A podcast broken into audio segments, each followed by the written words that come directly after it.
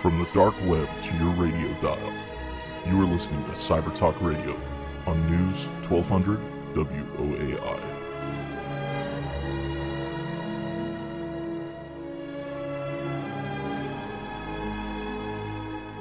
Welcome to Cyber Talk Radio. I'm your host, Brett Pyatt, a 20 year internet security veteran. I'm joined this week uh, by Buddy Smith, and we're going to be talking about Texas's first cybersecurity apprenticeship.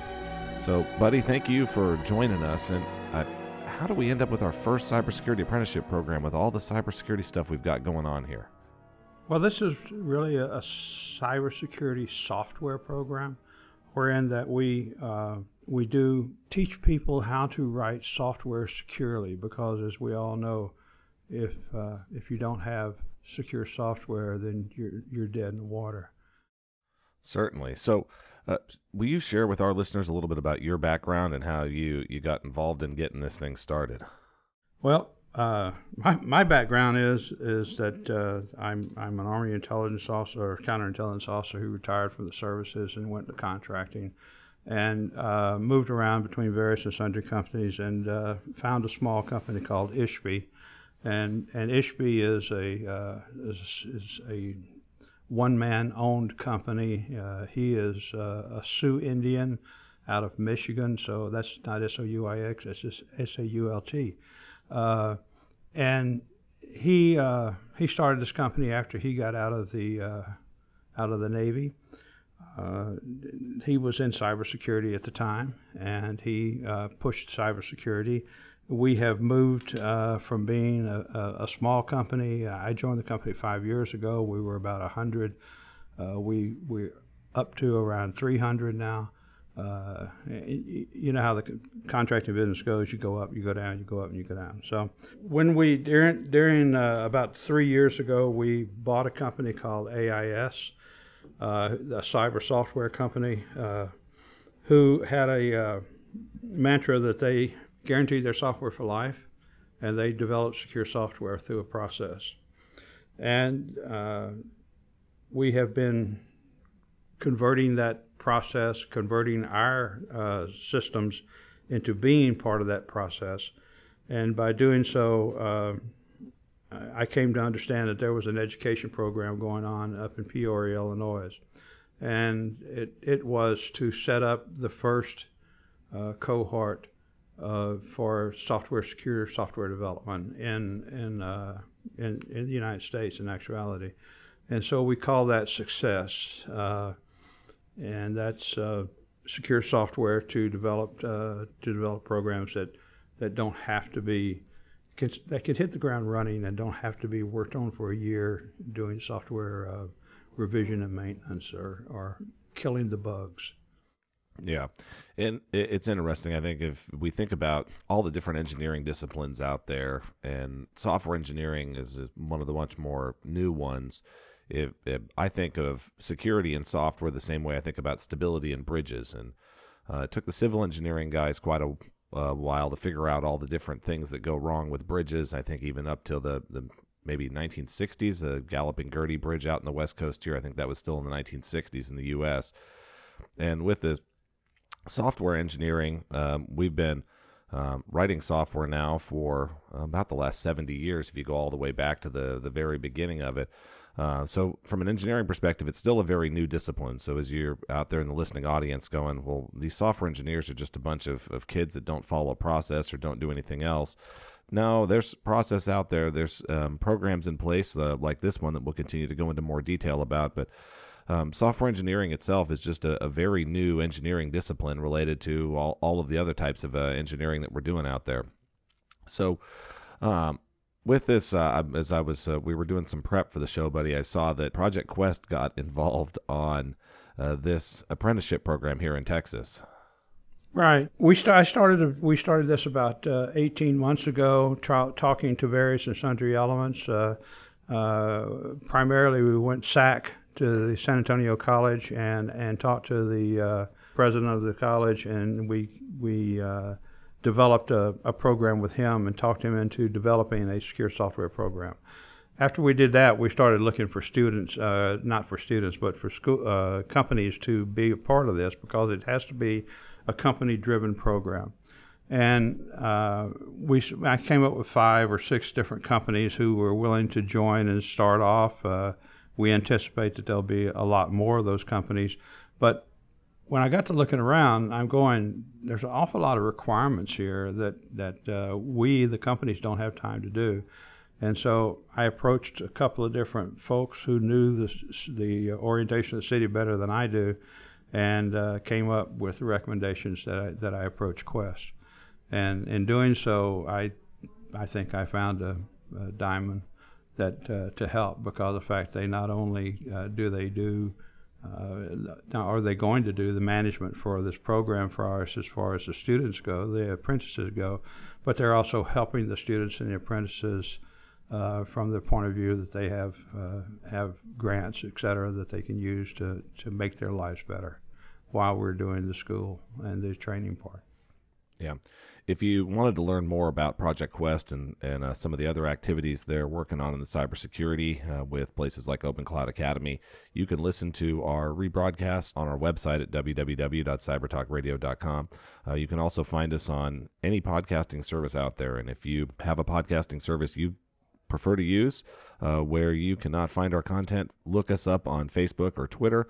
Uh, let us know what that service is, and we will get our content up there and we will get you a Cyber Talk Radio t shirt.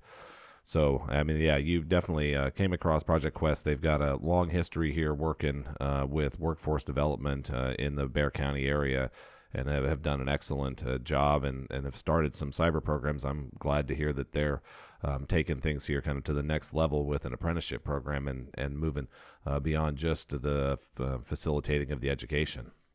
Uh, since we've joined with them, we've also gotten them to be a part of uh, NICE, which is the National uh, uh, Institute, and it's cyber that helps us, that is helping set up programs like this apprenticeship program across the nations, and that's one of the bigger pieces that they're working on. And we just have, uh, right now, we have two programs, one set up in Peoria, Illinois, one which is starting here this month in, uh, uh, in San Antonio through San Antonio College. And we have uh, uh, seven other locations in the, in the States, mostly on the East Coast, uh, that are becoming a part of the process. It, it, takes a while to build the process. If you want to know a little bit about what how we do the software, the secure software development, we we have uh, our software programs come basically from Carnegie Mellon University, and we've been in in alliance with them for several years, and we have. Uh, uh, a good association with the uh, Security Engineering Institute or Software Engineering Institute, at, uh, at Carnegie Mellon. And they have uh, a certain set of programs which they've done a lot of work on that started at, at master's, then at uh, bachelor's, and now in an apprenticeship program at the associate's degree. Uh, where that they just describe what they think is the best curriculum for people. So SAC has pretty much identified and uh, adopted that program, and uh, we also are coordinating some uh, additional training for SAC professors uh, that will be part of this uh, uh program as, as, well.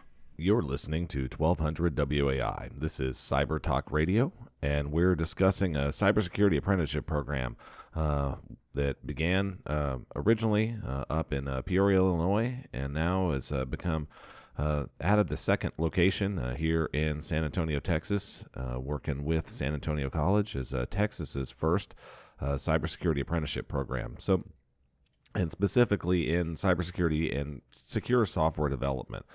Uh, so, but buddy, as, as you guys were going through to build this program here over the last 18 months uh, in Texas, where did you find students for the, the program? Yeah, that seemed to be pretty easy. Uh, we were we actually were didn't really know where to go or what to do, but we set up a couple of confer- uh, conferences with uh, some professors at SAC, and uh, uh, we went into SAC and uh, made a couple, did a couple of briefings to a couple of computer security or computer programming uh, organizations that were full of students. And the first day that we talked, uh, nine of the guys uh, swapped their major from whatever it was to the secure security program, a programming a curriculum, and and and we've kind of been fluctuating back and forth as as we get this thing started. Uh, we have we've had some stops and some goes and some delays, and uh, now we have uh, gone through the process and, and there there is a, a true process for uh, selecting uh, students. Uh, they first have to be enrolled at SAC. that's the first thing. The second thing is they have to take a even though they may be in their first year, deep into their first year when they enroll, uh, they have to take a computer aptitude test and to make sure that it is what it is. And then uh, Quest goes through a, a, their process with them, which in details checks and balances and such as that. And then uh, now we're in the process where we're going to be introducing the, our proposed apprentices to uh, the employers so the employers get a chance to interview them and get to uh, pull them in and, and, and, hire them, if you will. Uh, and that that's basic. Uh, we've talked. Uh, Quest talks to a lot of uh, veterans, and uh, open this. We've opened this, of course, to veterans and to people who uh, don't often or think about wanting to program or, or maybe have a little bit of experience in programming or have taught themselves to program a little bit and, and they don't know where to go or how to get there. And uh, we're basically bringing those folks in and explaining to them the difference between somebody who just learned to write Java and now they're now they're a programmer and uh, how the process works. And, and uh, I'm, I'm kind of stilted at times. I say that so in in the normal world, people will write for X period of time, and they think their program's ready, and then they turn it over and try to run it under operational circumstances, and they discover that it has a lot of bugs. So they stop and they don't stop. They continue to run the program and fix the bugs as they go until they get to the point where it's it, it is operational. And if you follow a process that we use, uh, you get to skip that part because you've already worked all your bugs out when you get when you call yourself through, and you just go directly from producing the program to operating the program and doing doing care and maintenance. You still have to do care maintenance and, and updates on it. Yeah, and so for the selection into the program, if you're a if we have students at SAC that are out there listening right now and they go, hey, I, I want to get into to this program um, where do they go uh, to learn more about it? The, the, easiest thing is for them to reach out to uh, Project Quest. And uh, we have uh, three ladies over there who are uh, very heavily involved in this activity. And we uh, that's, that's the easiest thing to do. They can speak with their professors. There's a couple of professors, but I don't I, am not. I don't. I'm not sure that I really need to brag to, to say you know use their names or whatever because I don't. I don't have that permission. But yeah. there's a couple of professors that are out at, out there that uh, are heavily involved with this program as well. Yeah, there you go. Project Quest, great front door. Go uh, talk to them. Even if you are not enrolled at SAC yet, I would say go talk to Project Quest. Uh, they'll walk you through what you would need to do to get enrolled at SAC, what you would need to do uh, after you are enrolled to uh, apply for this program. So they uh, will be a great front door to get you uh, kind of all that information that you need. So from uh, enrolling in the program, uh, how how does this apprenticeship work with the schooling and working for the employer? Um, and how, how does that portion of the program kind of run along after a student is, is selected and either into the program by the school and then and then picked by an employer? Well, we start off with the students attending school, and and then we go through the hiring process. Uh, we pick up the uh, apprentices as, as employers, as and we, you know, we go through the normal in processing statements that we would do, and and our way of doing things, our rules. Each company is separate and different. There is no there is no pure uh, organization such as that goes. Uh, it, but uh, we work, we are set up to work uh, or allow an apprentice, a student to work for um, between 19, 25 hours a week. And uh, part of that time frame that they are going to, uh, are working it, it can be whenever it is that we need to be, as long as the company's company the student works it out. There's no there's no provision for that. The uh, student continues to go to school at the same time. Uh, there are programs. Uh, we our Peoria program was set up as, as blocks where you worked X number of hours in a, uh, in the company, and then you move when the time was right. You move back to the block of education. But we're doing the I call it commingling the two the two activities together at the same time, and it works. Uh, we think it'll work very well. Uh, most everyone was in favor of that of that activity working that way. Uh, to give them a little bit of experience in, in writing and then bring them into the company. Now, in addition to when they bring them into the company, uh, we ISHPI are certified uh, in the SEI uh, program of secure software development.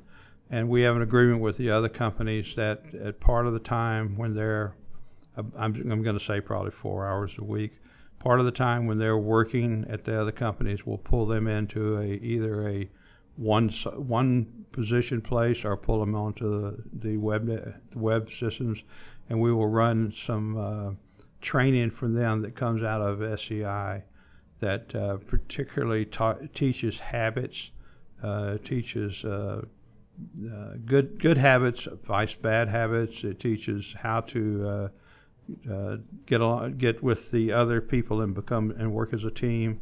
And then we do the strict, what I call the software and security uh, pieces that are produced by SEI. Because at the end of these programs, uh, we have uh, two certs set up. we have a cert that's called an, it's called an associate cert, uh, under ISC Square, that's CLSSP, and it uh, allows uh, an individual who's basically brand new in the business to come up with a an associate CLSSP, which is a really high level cert. The only reason it's associate is they don't have five years of experience. When they reach the five years of experience, they, they, they go over to the straight over to the CLSSP. And SEI also has a certification, and we train the people to work uh, under the SEI curriculum, and then we tr- and then we go over and, and work hard to ensure they're capable of passing the SEI cert. So when they graduate, they end up with two certs that nobody else has right now. Uh, people, when you walk out of college, you certainly don't have them. No. And and coming out of the military, you certainly don't have them. And those are two the main places where people come out for. Uh, uh, for software programming. Yeah. And for those certifications, for folks that are, are listening and wondering, uh, they're valuable for private sector employers. They're certainly valuable for uh, if you were in the military and then you wanted to continue working after you, you transition from enlisted to a contractor. Um, there's many contracts out there that uh, will maybe either recommend or require those certifications for uh, folks so that as you're writing software for our government, it's being written in a safe and secure way. Right, and that's that's uh, the, most of us are uh, government contractors at this point in time, but we actually are looking for a couple of companies who are uh, what what we call civilian companies. That that uh, are not in the uh, government software business uh, for so for a, a company um, to apply. So we I'm sure everyone out there right now is going, man, I wish I could hire software developers one, and then if I could get a software developer that actually knew how to write bug-free, secure software, I really want to hire them. Uh, so where do they go to to get uh, involved in this apprenticeship program? Uh, most likely, the the best place is uh, to come to me, uh, and I I'm very easily reachable, but so uh, people would come. It's best that people would come to uh, come to me, uh, and we'll set them up. They can also go to to Quest and talk with Quest. Quest has, has a direct line and uh, is, is perfectly capable of uh, fulfilling, uh, telling, giving them any information they need. And we will. We are. We're very much looking for additional companies because of fact while we have a a small cohort starting right now. Uh, we expect that in January we're going to have uh, one that's twice as large, and we need uh, places for the for the uh, employ for the apprentices to be employed. So, uh, for the company, what are the asks of them? What requirements are they um, committing to through this process? So, I mean, what I've, I guess I've heard so far, you're going to have a part-time employee for a while while they're in school during this uh, apprenticeship. Um, how long does that last? Um, are there any pay guidelines? How how does that process that work here um, from a, a, training perspective? Okay, uh, there is uh, there are pay guidelines. First off, uh, we start uh, right at, at twenty uh, ten dollars an hour, and over a two year period, because that's what the apprentice program is, we uh, raise that program uh, raise that salary up to about fifteen dollars, a little over fifteen, and that's where that's where the all the apprentices when they quote graduate will will be at. Uh, we it's a 2,000 hour program, and that's set up by Department of Labor because we are certified uh, by the Department of Labor. And the uh, the program is is uh, called a mixed program because of the fact it's education and it's salary. So it's about half and half uh, number of hours in school, number of hours uh, in uh, working. And from that perspective, the the companies are required if they hire someone they require to keep uh, keep them and pay them and help them learn and grow. And the benefit is, of course, is that you have somebody to work with for two years to figure out whether or not you think they're a valued employee. Uh, you have a lot of people that uh, uh, can come across and, and be very productive after the first year, as opposed to just uh, being employed as an apprentice for two years. Uh, we've we've had uh, about half of our apprentices uh, that we that we brought in who knew nothing, or some who knew a lot. That uh, about after the first semester and a half to two semesters, uh, they were being productive and time chargeable, uh, which is, is a nice thing to be able to do. You know, uh, what the other piece to the company is is that we do spend a lot of time teaching the SEI programs. And so there are stipends that uh, to the company that uh, helps cover the, the cost of the of the programs. We by no means are making profit on those on those that, teaching that software. Yeah. But uh, we we do charge a, a stipend that, and uh, right now uh, a stipend for that and so some of the tests and some of the other activities is actually about $7,500. But it is considered to be a one time stipend, not every cohort, not every piece, but one time when you come in, because it helps cover the cost. And we're developing uh, ways through grants, we hope, to uh, eradicate that entirely. So that, that's where we are right now, though. So you're listening to 1200 WOAI. This is Cyber Talk Radio, and uh, Buddy Smith and I are uh, talking about Texas's first cybersecurity apprenticeship program. Uh, we're going to be taking a break here at the bottom of the hour for news, traffic, and weather update. If you are listening to us on your favorite podcasting service, thank you for doing that, and that break will be instantaneous.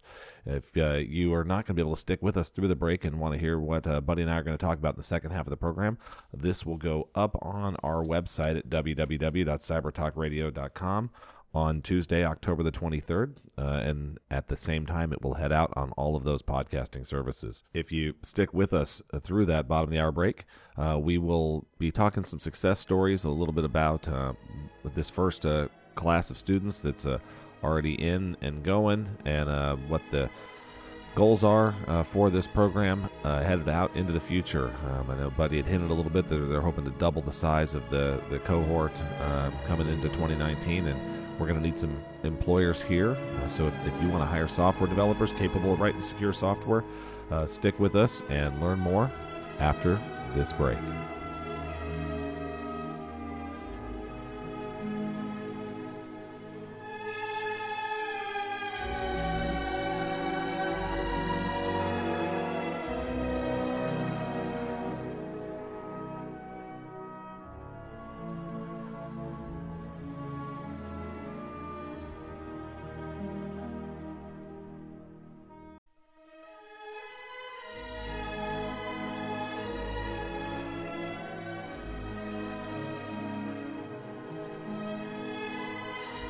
Welcome back to Cyber Talk Radio. I'm your host, Brett Pyatt, a 20 year internet security veteran. I'm joined this week by Buddy Smith. He's the Vice President of Joint Force Programs at ISHPI. Uh, they are a uh, defense contractor uh, that does secure software development and uh, all sorts of other things that he can't talk about on the air. So we'll just stop with the description of that right about now.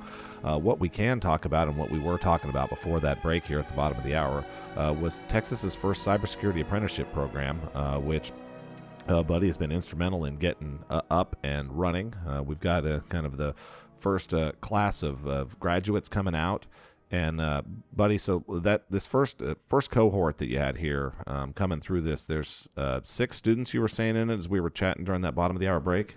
Yeah, there are six students right now that are. Uh, we are. It's really a first enrollment, but of the program, uh, they are scheduled to have a 2,000 hour uh, requirement sitting in front of them. But the, some of these people, uh, the Department of Labor program requires 2,000 hours. Is what it comes down to. Yeah. But some of these people are going to be beyond that level they're going to be in like their second or third semester of college and a, and a fourth semester uh, associate's degree. They still have to qualify for the number of hours that they work, uh, but they can that can be modified and helped and changed, and there are there are exceptions within the program where that uh, we can we can catch people up. Uh, we can we can even if they're willing to slow down a little bit, we can slow them down, but we can make them fit the program or make the program fit them. Take your choice. Uh, and those those people are uh, currently enrolled at SAC, uh, currently associated with Quest, and uh, we're re- waiting right now just to start the uh, the hiring process with with our uh, companies.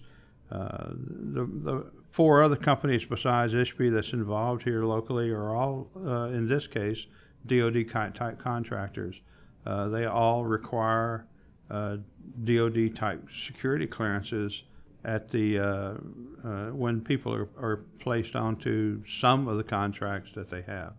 And uh, but yet you don't have to have a clearance to work uh, in this program. You uh, can just uh, get started. There's a possibility that we might be able to start a clearance for individuals. Yeah. depending on the situation and the requirements of the company, because that's each an individual company requirement. Yeah, and and with SAC being an NSA and DHS certified center of excellence. Um, I think is it it's the overall there through the Alamo colleges they've got some ability to work on that clearance stuff in parallel with uh, your education. Yeah, it takes the employers uh, to do that, but you're exactly correct. Uh, and you know the, the, Center of Excellence for Software Security, uh, or Secure Software rather, is, is what we call ourselves, and and that's uh, it really does mean something for us. Uh, is a uh, CMMI maturity level five uh, company, which is unusual. Uh, most companies are only, if they're certified in CMMI, they only go up to a level three. We are five for software development, and that's part of the part of the things that we teach people when we're doing our, our private instruction, if you will, for for lack of a better term, as opposed to the school's instruction, we have a set of, of, of activities that we teach, and uh, those things are are uh, are laid out for the students to, to develop and process and learn during this period of time that we're that we're doing this this study. Uh, we're talking about the number of hours that they have to go. Uh, you know, between every semester, you don't have to go to school all during the summer and there's a lot of hours that you're going to be able to pick up during that time frame with each company. It depends on the company. Uh, the company's requirements for what's being met, but the the uh, hours being met also are the requirements of, of the Department of Labor uh, apprenticeship program. Yeah, and so that was the for those listening, catching the acronym there, capability maturity model, uh, level three versus level five. You can look up on the internet and find out more about that stuff. But yeah, getting to level five uh, and running under uh, that setup and that process, not uh, something that you see out there very often. So, uh, buddy, I'm looking at some of the, the curriculum on this, and it, it seems uh, like there's a lot of programming for a, a, a associate's degree. I mean, they're uh, going through Java, they're going through C Sharp, they're covering mobile application programming. Um, as as I think about uh, many of the associates programs out there, you're busy um, spending most of your class time knocking out humanities requirements and other things for the associate's degree. But it looks like here, I would say from this curriculum, more than half of it is specifically in that the software development and systems engineering kind of side of the world versus uh, just generic uh, uh, college level algebra or uh, humanities classes. It is. Uh, the very basic requirements uh, that SAC has for every student are met, but the majority of the of the requirements are, if you will, uh, coordinated through SAC uh, by the companies to come up with this type of requ- requirements so that uh, it helps them begin to get the school level of, of programming, and then we refine and mature it uh, during the apprenticeship process. You're listening to 1200 WOAI. This is Cyber Talk Radio, and I'm your host, Brett Pyatt. If you've just turned on uh, the program right now, you can listen to the rebroadcast and replay of this episode on Tuesday, October the 23rd. It'll go up on our website at www.cybertalkradio.com.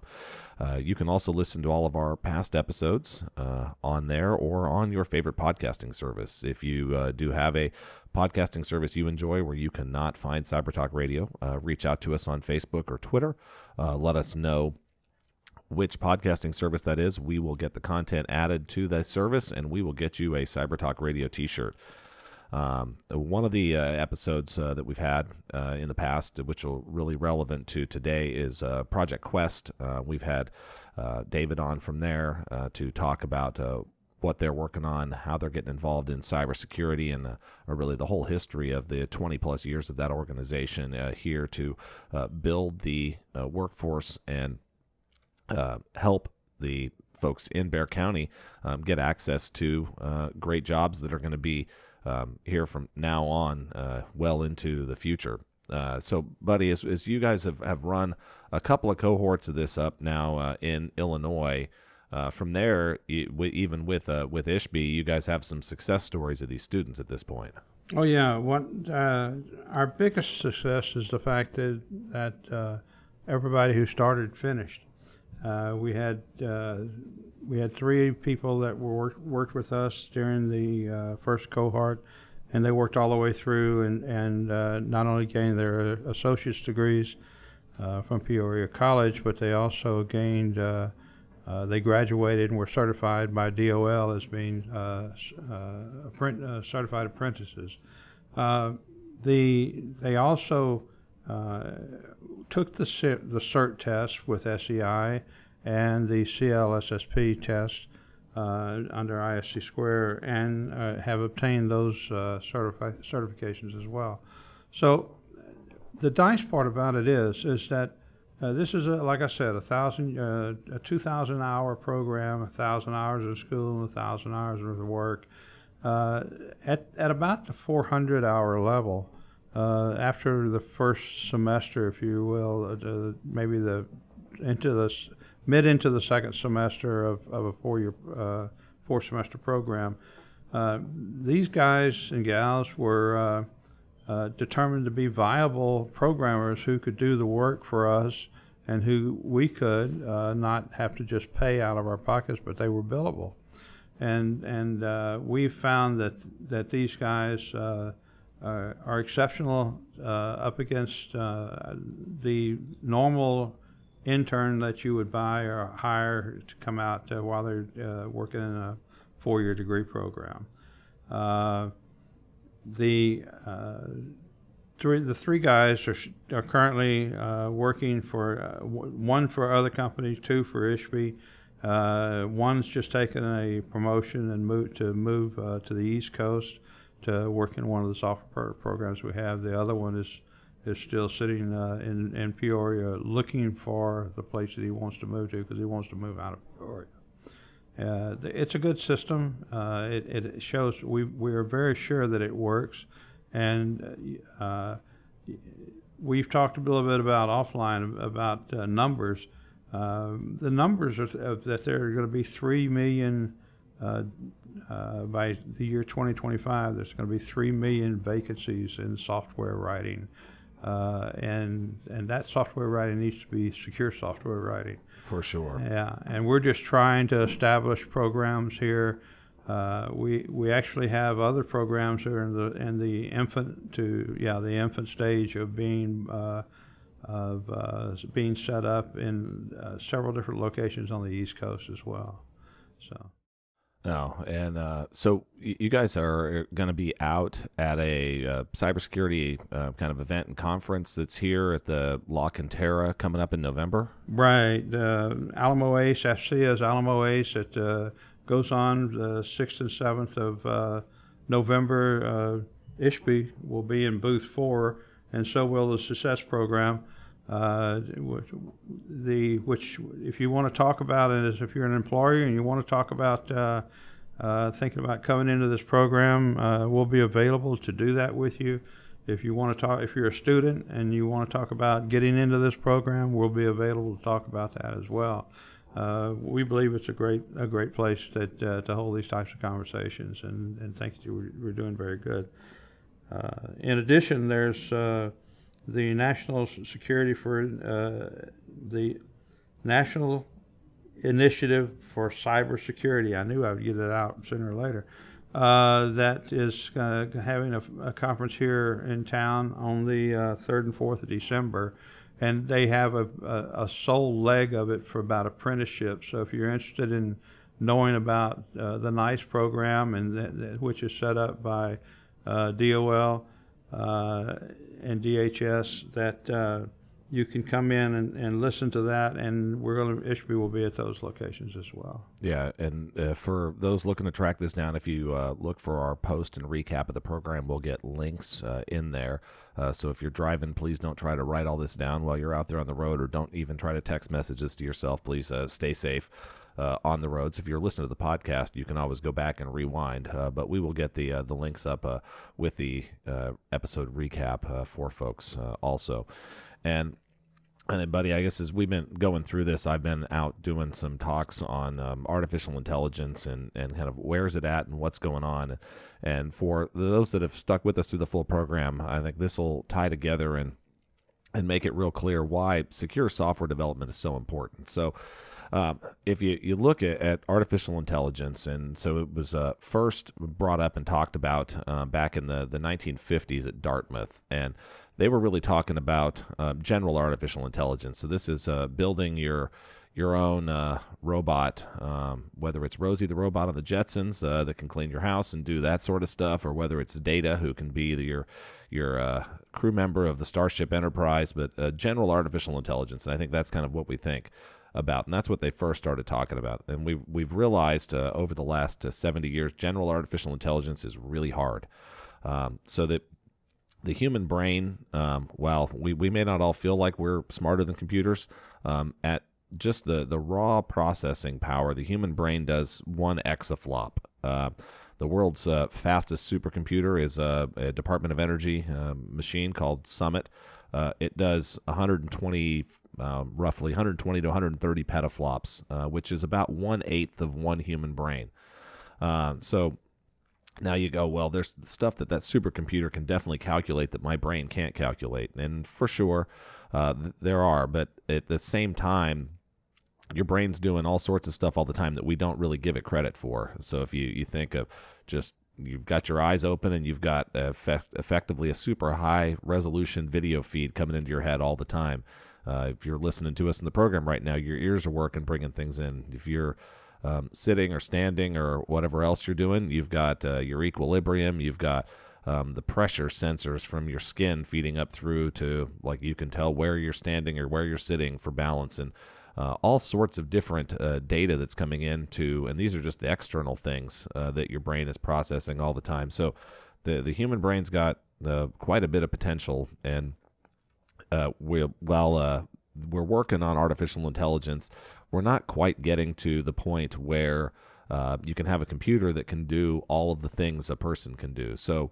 uh, now, if we, we look at, at some of the, the games and things out there, so uh, 20 years ago now, uh, well, 1997, 21 years ago, uh, we finally built a computer that could beat uh, the world's best chess player. So uh, IBM put together Deep Blue.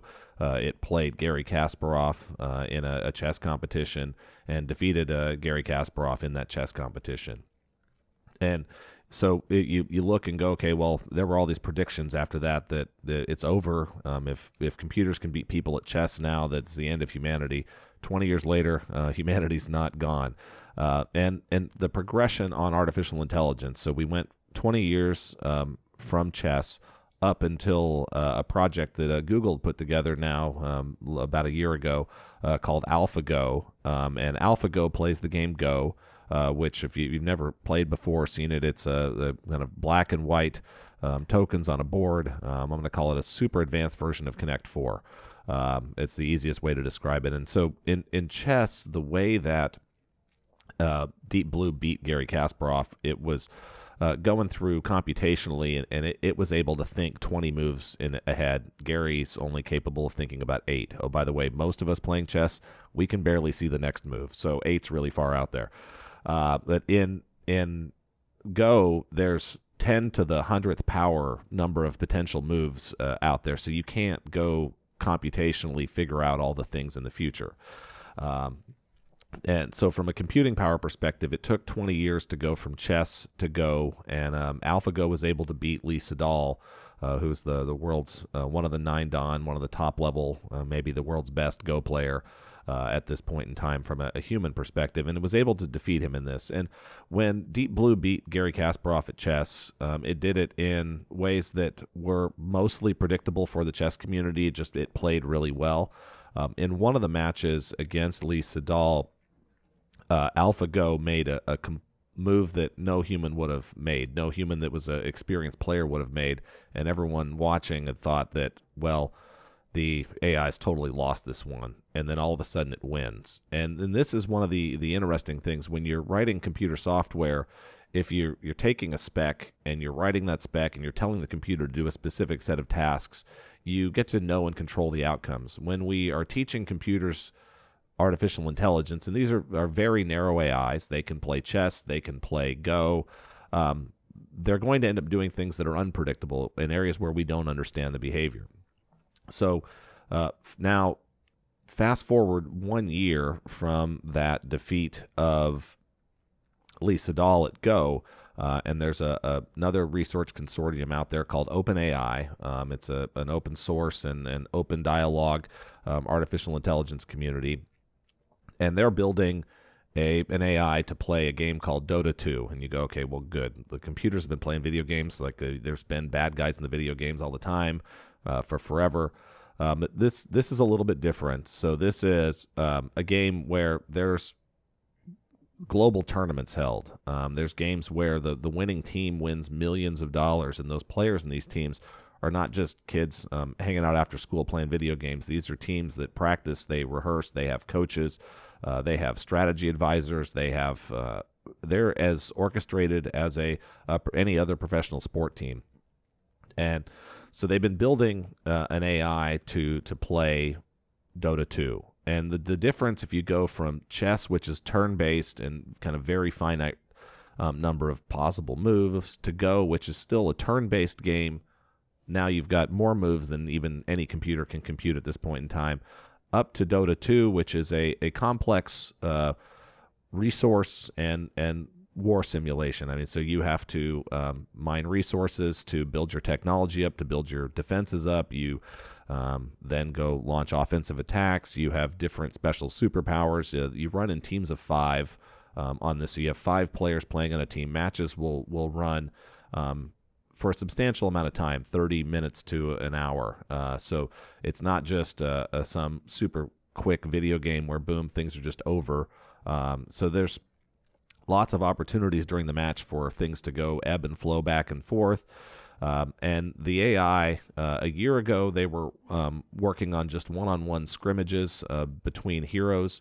Um, now, this year, the, the OpenAI 5, they call it, is playing at a very competitive level with the, the world's top teams in Dota 2. Um, so, from a progression, it took us 20 years for AI to go from winning at chess to winning at Go it's going to take less than three years to go from winning at Go to winning at a real time strategy complex war simulation. Um, so that this just the pace at which the AI is evolving is happening very quickly. And uh, I know I've, I've gone on a little bit of a long story to lay that context out, but there's uh, a reason for this. So on the software development side of things, um, there's um, lots of computers out there, uh, about 60 million physical servers, um, and then uh, depending on what you want to call a, a computer, if you want to call a, an Android or iOS uh, device a computer, there's a billion of those. Uh, there's a, a, few hundred million what what I, most of us would consider a typical kind of personal computer. Um, and the, the way that you train an AI is you use computing resources and it you need to feed data into it. And so for the good guys, uh, for us to do that, you you've got to buy the computers, you've got to plug them in in a data center, you've got to pay the electricity bill, you got to do all those things. The bad guys don't have to do that. If they're able to hack into the computer, then they can use your computer that you paid for. They can use your electricity bill that you're going to pay for, um, and they can use those resources to train their their AIs. So if we're out there writing software that is full of bugs, and if we're writing software that allows for remote exploitation and for attackers to take control of systems, they're going to be able to use those systems to train their artificial intelligence attackers. Uh, and if, if, you look at this and go, well, what's the, the big deal? Uh, historically, um, the the bad guys have been vastly outnumbered by the good guys. Uh, there's a, a, small percentage of people that have low ethics or no ethics, and then there's most of us out there uh, want to do the right thing every day um, and and show up and try to make the world a, a better place instead of trying to uh, exploit the world for our own personal gain. If you, you get to the spot where the folks that are the bad guys have control of 100 million computers, um, those 100 million computers, if you just look at the, if say they cost $500 each, that's $50 billion worth of computing power. Um, if you, you look at the electricity bill at $25 a month to power each one of those computers, you're, you're looking at more than a billion dollars um, in electricity bills every month.